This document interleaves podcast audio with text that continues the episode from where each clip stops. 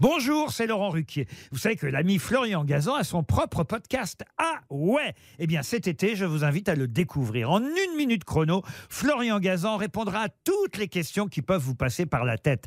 Grâce à ce podcast, vous aurez bientôt des anecdotes incroyables à partager. Mais attention de ne pas prendre la grosse tête. Salut, c'est Florian Gazan. Dans une minute, vous saurez pourquoi les pandas sont noirs et blancs. Ah ouais? Ouais, et cette raison n'a rien à voir avec la légende tibétaine selon laquelle, à l'origine, les pandas étaient blancs. Et puis un jour, une bergère sacrifia sa vie pour arracher un bébé panda des griffes d'un léopard des neiges.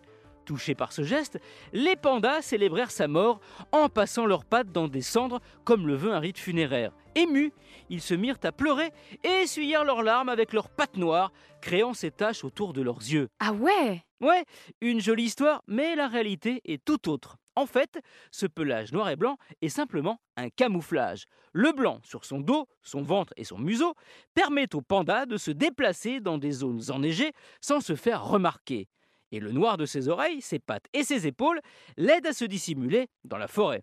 À l'origine, cette discrétion servait au panda à chasser et à approcher ses proies. Car oui, à la base, le panda était un animal carnivore. Et puis sans doute, parce que sa corpulence et sa lenteur étaient un handicap, il a basculé vers une nourriture végétarienne plus facile à se procurer, à savoir le bambou. Ah ouais?